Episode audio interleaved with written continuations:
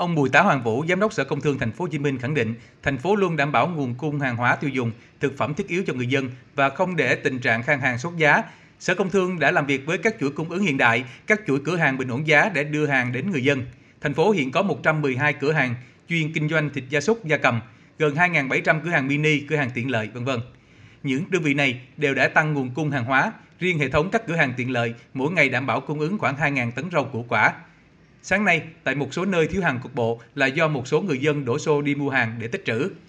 Ông Vũ cho biết thêm, để đáp ứng nhu cầu tiêu dùng của người dân, doanh nghiệp bán lẻ sẽ kéo dài thời gian hoạt động thêm 1 đến 2 tiếng trong một ngày. 17 hệ thống siêu thị và trung tâm thương mại thực hiện bán hàng online với nhiều hình thức khác nhau. Tôi khẳng định nguồn hàng từ các tỉnh về thành phố Hồ Chí Minh là đang dồi dào, nguồn hàng dự trữ của các doanh nghiệp các cái chuỗi cung ứng là rất phong phú và cái kênh phân phối của chúng ta đang được trải rộng sẽ phục vụ cho người dân trong bất cứ tình huống nào. Theo ông Lâm Quốc Thanh, Tổng Giám đốc Công ty Thương mại Sài Gòn, trách nhiệm hữu hạn một thành viên Saja, mỗi đêm ba chợ đầu mối tiếp nhận từ 8.000 đến 8.500 tấn hàng hóa. Trong thời gian giãn cách tại một số điểm, con số này giảm xuống còn 4.000 đến 4.500 tấn hàng hóa. Hiện lượng cung ứng cho hệ thống các siêu thị mỗi ngày khoảng 1.600 tấn.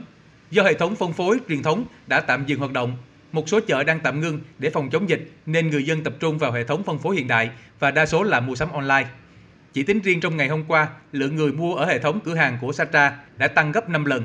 Satra đã tăng cường nhân viên để kịp thời cung cấp hàng hóa đến các chuỗi siêu thị cửa hàng.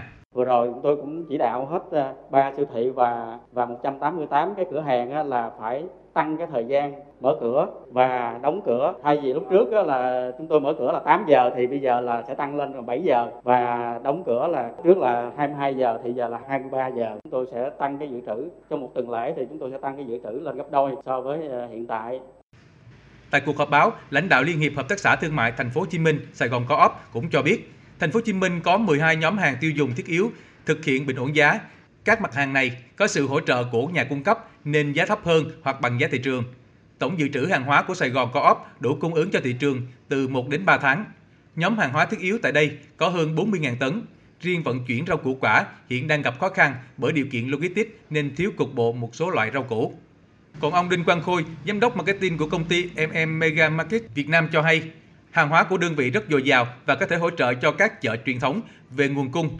Ngoài ra, thời gian hoạt động của hệ thống các siêu thị, đơn vị này còn nâng lượng dự trữ lên 2 đến 3 lần với lượng hàng dự trữ lên đến 60 ngày đối với các sản phẩm thiết yếu, một số mặt hàng lên 90 ngày.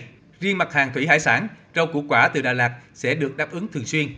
Trong trường hợp Sở Công Thương yêu cầu, hệ thống siêu thị của công ty MM Mega Market Việt Nam sẽ hoạt động 24 trên 24 giờ.